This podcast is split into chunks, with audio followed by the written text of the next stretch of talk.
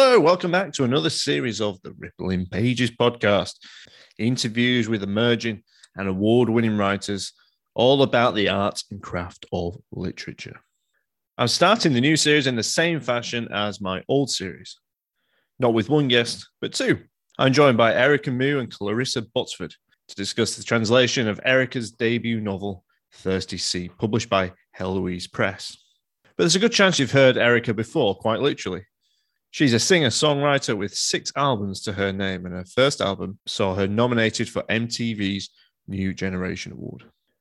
She's turned, however, to the novel form, with Nel mare c'è la sete, originally published in Italy in 2020, is now being translated and published by a new press championing international female writers, Heloise Press. Erica's novel focuses on a woman called Maria who, on the surface, would appear to be living a comfortable life with the pilot, Nicola. But as Nicola starts to try and control Maria, Maria sees herself confronting not only some dark truths about her relationship, but also her past.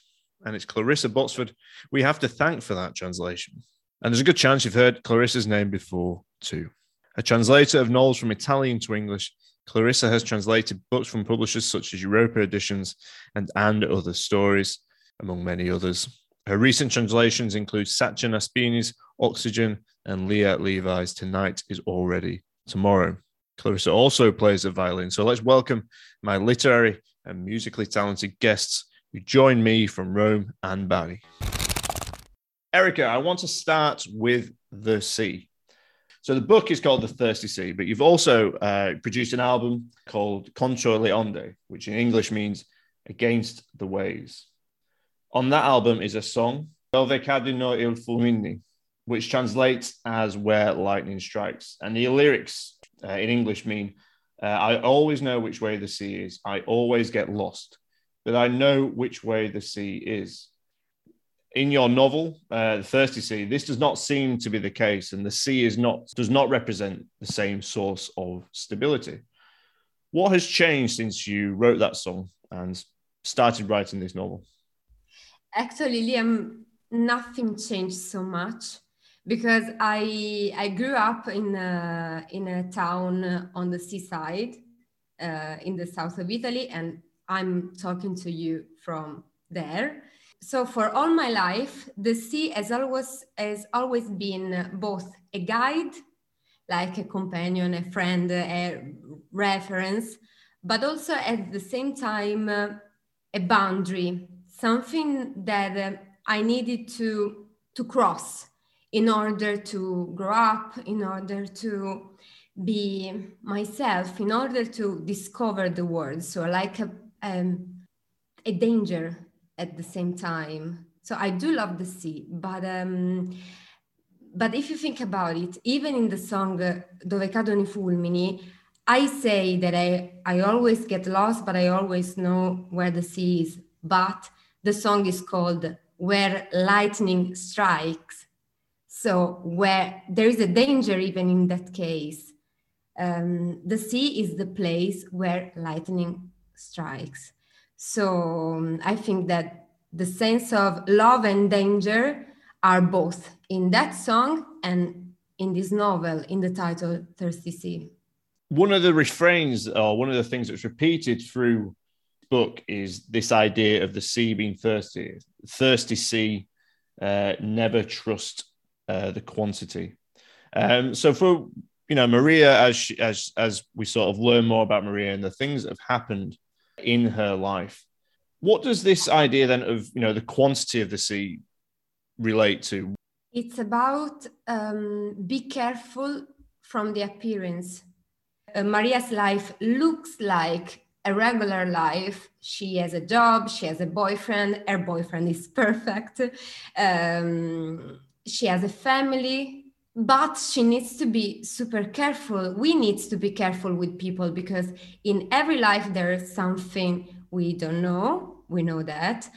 Also, in a, such a great and powerful and admired element like the sea, there could, could be something that you don't think at the first sight all the water all that marvelous water is a water that can't fulfill your needs can't can't stop you to be thirsty. So she needs to find in this mm, book, in the 24 hours that I uh, described in the book, she needs to find a different source, a, a, a different kind of water that really is her element.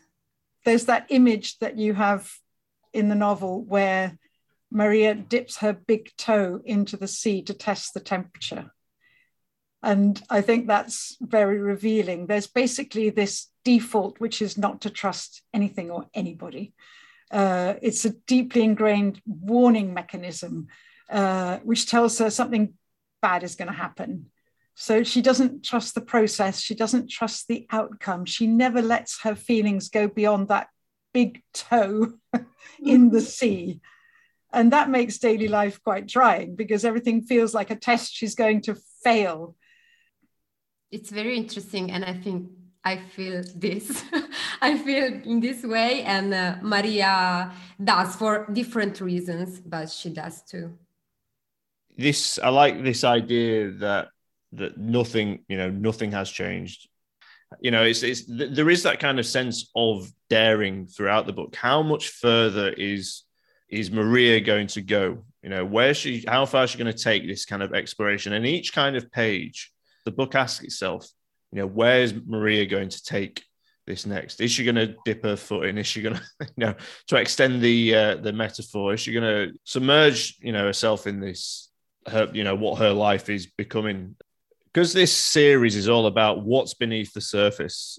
There's a lot of that in this novel. There's a lot of unseen processes, and we've talked about that here. The kind of depths and what we see beneath, you know, sea level, if you will.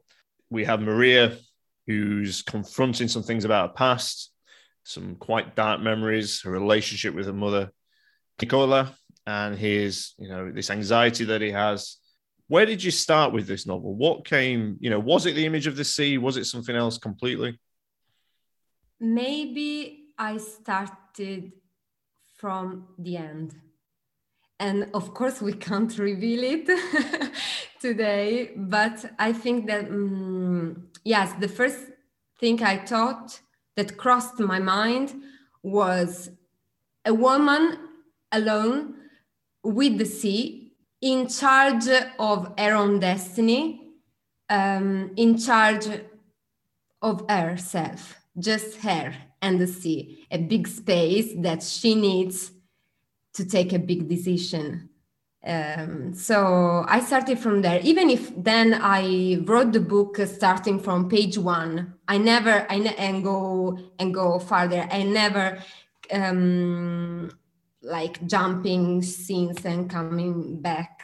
I, it was like a flow from the beginning, but I started from the idea of um, a young woman that needs to confront herself just with the elements of the nature to find some an answer inside. Clarissa, I've heard sort of translators who have different methods of translation start in different points and work on different points, but how how much does this kind of the narrative influence how you translate? I think uh, my method puts me in the same position as a reader because I never, ever read the novel before I start translating. And that's my cardinal rule. So that, I mean, translators are very, very deep readers, obviously, but my first draft is as if I were a reader in slow motion. So it's like a kind of agonizingly slowed down feeling of this thing that I think uh, Erica Mou does in the book, which is this thing you're talking about, this disorientation, which makes you almost seasick because there's that kind of anticipation. There's the butterflies that you don't know what's going on. You're going backwards and forwards, as you said.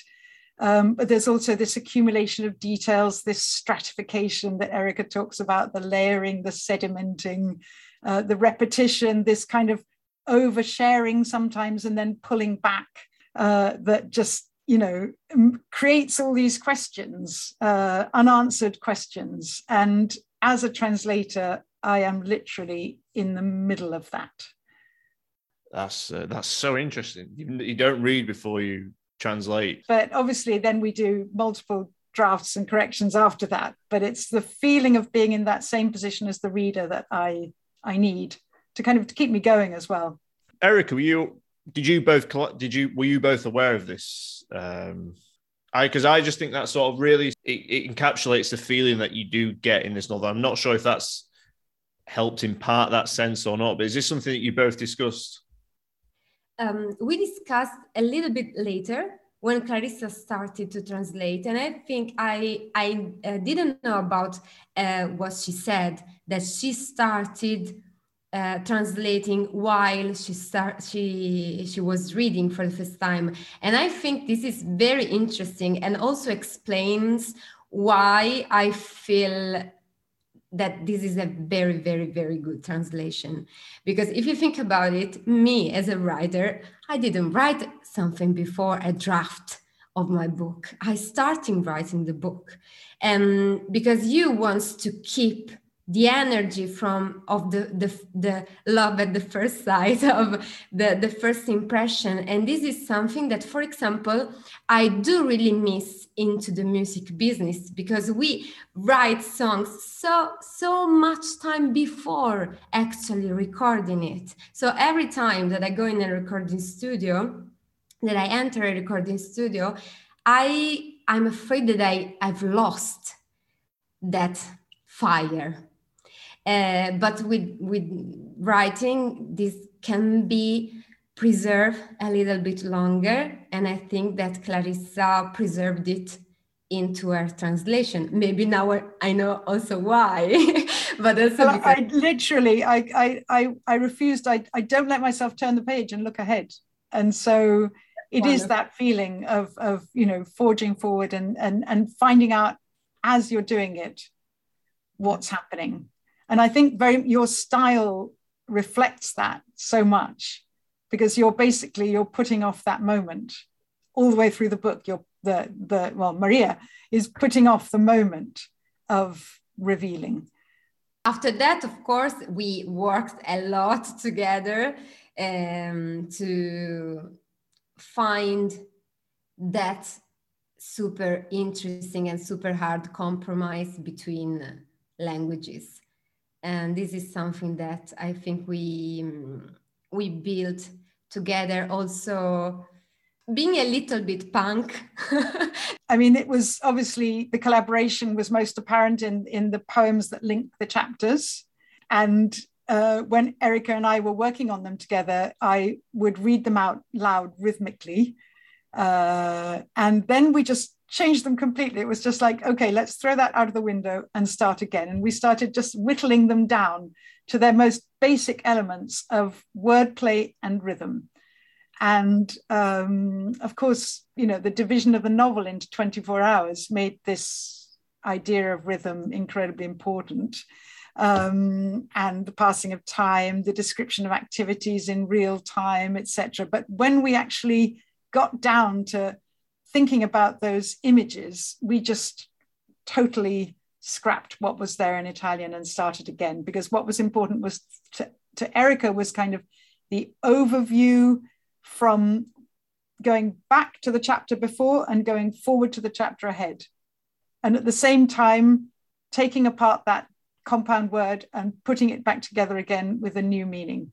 So it was this constant sort of back reaching and forward reaching uh, that just was very hard to translate in in in the words that were originally there in Italian. So it really was, as I say in the translator's note, it really was, I think, recreation in this particular example, but completely collaborative. In fact, Erica and I kept getting new ideas. I would wake up in the middle of the night with a new idea, jot it down, send it to Erica the next day, and and that process went on for quite a few weeks after the even even after I'd handed in the manuscript. So these is uh, so these are the kind of small poems that break up the yes. each section. Um, these then, I guess, are small rhythms. You know, verse small rhythms that break up other kind of rhythms, such as um, sleep, eating, bodily.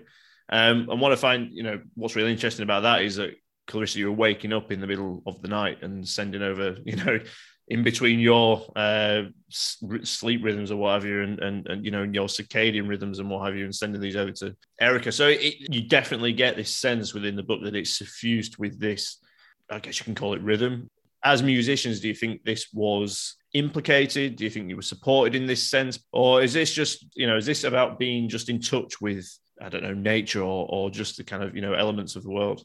It came to me naturally because as you said i'm a singer songwriter so when i mm, when i deal with words uh, i always think i i think about the meaning of course but also a lot about sounds about like the melody there is into the words. And that's why we collaborated a lot with clarissa in for the translation of the poems because i think that especially with the small poetries there are into the book uh, um, in that place is rhythm is super important sound is super important. So sometimes we need to change something in order to keep this kind of marriage marriage wedding i don't know to, uh, between um, sound and meaning.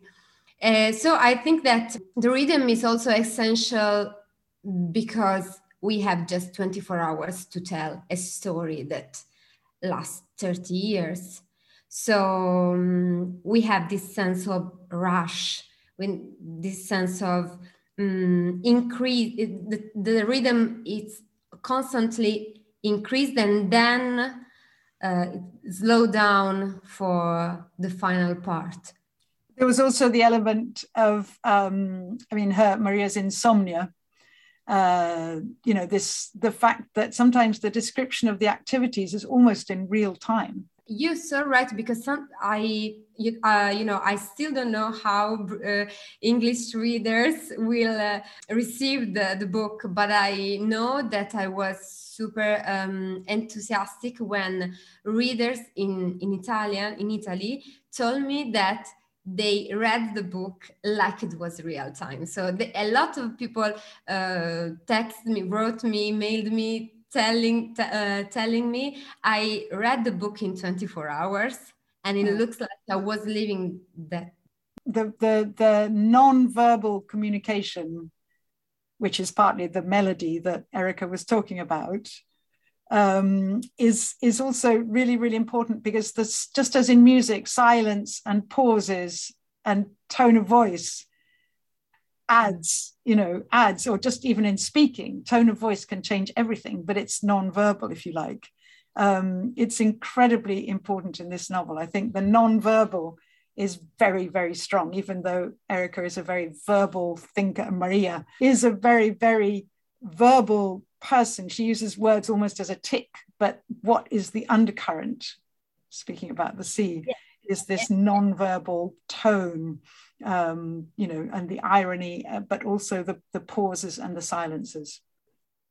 And also, a lot of words she thinks are never let out into the air, never reach the the person that mm, the surface Yes. Yeah. yeah. I mean, that's that's the whole thing about the avoidance. I mean, the avoidance mechanism in Maria and the procrastination is what makes the 24 hours seem like 30 years, but 30 years are squeezed into 24 hours.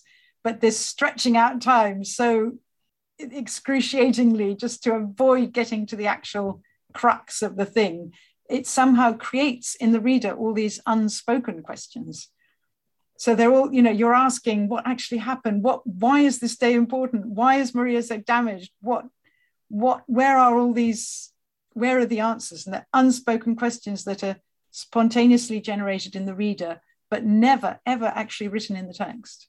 So now you're going to hear a reading. First you'll hear clarissa reading in english and you'll hear erica reading in italian. I remember that when I was a little girl, I used to cry a lot. I threw a tantrum once because I wanted a balloon, one of the few memories I have of myself from when I was that young. I must have been about five or six. There were lights strung up and stalls, and I was crying, and my mother finally gave in and bought it the star shaped polka dot helium balloon. The man at the stall I can only remember his hands, tied it around my wrist. I was proud for a minute or two. Then tears welled up in my eyes again. I felt I was suffocating. I opened and shut my hands until I managed to wriggle out of the knot, and until, without letting any of the grown ups see, I was able to let the balloon go. Up it went into the sky, growing smaller and smaller as I grew lighter and lighter. I followed it with my gaze, just as I would watch a guest walking down the garden path as I waved goodbye. We were accomplices, me and my polka dot star. But my mother didn't understand, and to make me happy, she bought me another one. We took it home. I hated it. Every day it shrunk a little. The first one, instead, by becoming a dot in the sky, had grown huge. We waited a week before throwing balloon number two away, so shriveled and sad that at night I was scared to share a room with it. That was the moment I started to want to grow up in a hurry, to have my own wallet with my own money, so that I could finally choose not to buy anything for myself. I don't know whether I ever wanted what I asked for. I don't think I ever actually asked for anything. Mi ricordai che una sera, da bambina, piangevo tanto, facevo i capricci perché volevo un palloncino, uno dei pochi ricordi chiari che ho di me, da così piccola. Forse avevo cinque o sei anni. C'erano le luminarie e le bancarelle e io piangevo e mia madre alla fine cedette e me lo comprò, il palloncino a elio a forma di stella, macchiata di pois. Il signore della bancarella, di cui ricordo solo le mani, me lo legò al polso. Fui fiera per qualche minuto. Poi mi tornarono le lacrime agli occhi, mi sentivo soffocare e piegavo e ripiegavo le dita della mano fino a che riuscirono a liberarsi dal filo e fino a che, senza farmi vedere dai grandi, lo lasciai andare nel vento. Lui se ne andava, nel cielo, e diventava sempre più piccolo, mentre io diventavo sempre più leggera.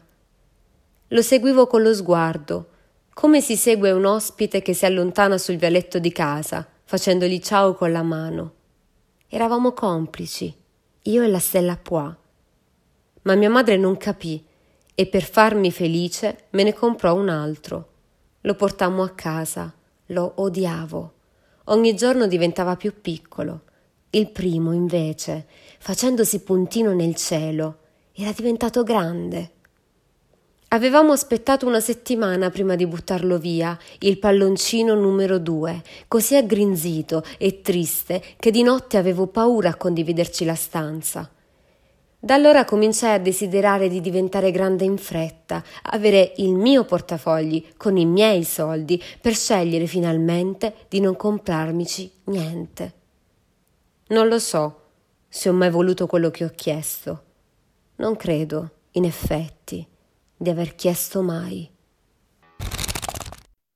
I guess it's difficult to, to, to write something about the unsaid, but there's lots of you know white space. It's kind of if it is taking something from poetry, and the white space on the page is kind of indicating that there are things not coming to the surface. What I find interesting in relation to that is your sections of dialogue. There's not not loads of dialogue, but when there is, it, it's quite key, and we learn quite a lot about the characters, and it kind of humanizes, I think, in a way, sort of Maria and, and particularly the mother, and you kind of see this. You, you get a sense of the interplay between the characters, what the kind of choices are made, I guess, around that dialogue, because you can not you don't have a lot. Of, there's not loads of time in this novel. It's not a big novel. First of all, the book is setting into Maria we are into her mind, into her thoughts. So for, for sure, that's why her, um, point of view is the only one we know, and it's predominant, and it's very strong, and it's kind of bossy around all all the book. But um, I wanted to at least those are dialogues that she reports to us. So it's not sure that those are true. That I wanted that she was uh, that sometimes in some pages she she needs to be contradicted in some pages. She needs to find um, another um, another person. she looks she looks for it. She's almost looking for a foil all the time. She's looking for something to go and bang her head against. Yeah and, and we need to know sometimes another voice another point of view and um, Liam, maybe you spoke about uh, spoke about it with other writers. You know, dialogues are the worst thing to write, are the most difficult things to write um, because it's it's where you need to be real. I choose to do it a few times, but in the most honest way I could, not overuse the dialogue and use it like a weapon against Maria. That's very interesting. By the dialogue, you know, by speech, by dialogue, by these conversations being, you know, out in the world with another person, you think they are contradicting the character and the story that Maria is telling us?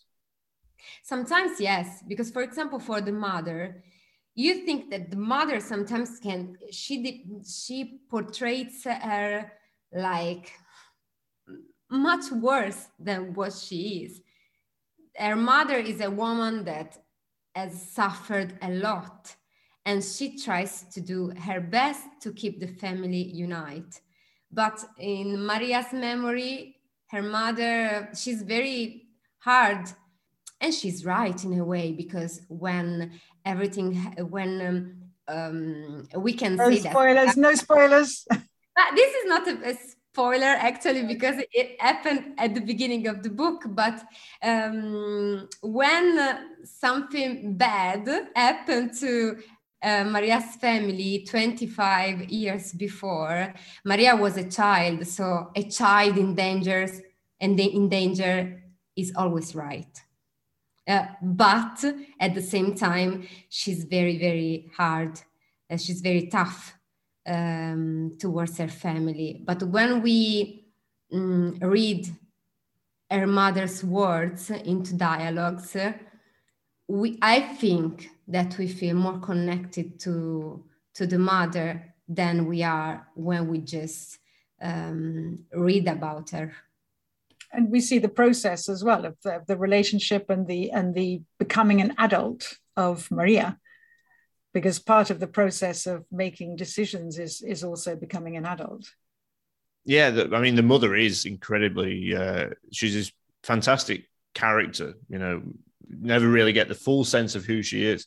Uh, that scene where maria's mother is vomiting it's very um, it's a memory that really matters to maria because her mother was vomiting because she was pregnant at that time so uh, she was uh, pregnant of uh, estate, uh, translated with summer, uh, the, um, the, Maria Maria's little sister, and is a, is the first memory that Maria has. So from that time, and then other things happen. She associate, associates sometimes um, life and death with food, with things that you get in and in order to um, develop a life. So from the first time she, her first memory, she connects in her brain food with life. It's literally her first memory of her sister. If you think yeah. about it, it was the germ of her sister yeah. that was being somehow rejected. Yes, not only because the book is divided in four parts and each part is a meal of the day. So instead of seasons, uh, we have meals, but also because it concerns um, food, it's a matter also of generosity. Like Maria needs to prepare herself uh, to let things in, and she never did it before. So um, she needs to be generous not only because i think that generosity is not just a matter of giving. And maria is super good in giving. She does a job that is about giving presents to people. But the, the um, true generosity is being able also to receiving to let people of your life to let things of your life come into your body into your mind it, it just makes it just feels like I, you know I'm re- I've never I've not read certainly in a while I guess a book where I've sort of had to kind of second guess what I thought I knew about what happened. Um, I've, I, I came away sort of did that happen? Did this happen? I like to think that this is because of how the book's written rather than me being a poor reader or a poor poor podcast host. um, so I hope you know. I hope that is. I hope you. I hope you quite. You know, you enjoy that kind of sense that you do give me, and I think you know other readers as well. I love this. I love that. Mm, I think that I can't um, ask the um, the reader to understand everything because sometimes I, I myself I me too I need to understand better what I wrote. And this is something magical about uh, art in general and about words and about a story. Um, you see just something uh, and this is this is why books um, don't expire. Because in other uh, after one year you can read it again and uh, find something new. And i think depending on your own experience as well as a reader reading conversations was with a man uh, with the, the, the client maria's favorite client he is sort of like her perfect foil really because he's he's the one that that actually makes her he he's the only one who doesn't take her no for an answer and that who who basically doesn't accept any of her um are we allowed to say accepting her shit? No i don't know. She doesn't he doesn't accept her bullshit. I think you know the character of nicola that sort of controlling way of loving is also something that's very important for men to and for me for. example, the most mysterious mysterious character is her father. For me, it's the one that I would like to know better because it's the one that she desperately wants back in her life. I always say this is like a very long song without a melody. So it's like um, in songs, we have lost a lot of definitions and boundaries. And when you listen to a song, you never ask yourself if this is about who is singing it. And so I wrote it like, like it was a song, uh, keeping my emotions, but giving, choosing another picture, a painting where I can put my emotion in. So what then? You know, what's what's next then, Erica? You know, you spoke about some of the things that the novel gives you that that the that songwriting and singing doesn't. But what where's next for you? Do you think? Um, I think that now the first things that this book gave me was um, I was producing a podcast where where I wrote stories of different women I met in my life, and every story has in common a point in their lives where all the protagonists escape from something and they can recollect the exact moment when they escape from could be a, a person or a place or a feeling or in one of the episodes was a room. Uh, so um, this is what I what I did now. I think this is very connected to the to my experience as writer, a book writer, and now I'm I'm I'm touring with my music because I'm I just released uh, the new album, so I'm touring around Italy and um, I'm writing. I, I I wrote seven pages of a new book. I don't know where uh, this will bring will will bring me. I'm at the beginning of another journey and I always compose music and uh, I'm super thrilled about uh, Thirsty Sea uh, be out. Thirsty Sea is out in May. Clarissa, Erica, thank you so much for joining me. It's been a pleasure, Liam, talking to you. Thank you. Yeah. Okay. Ciao. Ciao. Bye, ciao. Ciao. ciao, ciao. That's it. Series 3, Episode 1 done and dusted. Beneath the Surface is underway. Now, if you'd like a copy of Thirsty Sea, published by Heloise Press, it's out in May this year. Do join me next time for the next episode of the Rippling Pages podcast. I'm going to be joined by the poet Richard Price, and he's here to talk to me about his book, Owner of the Sea.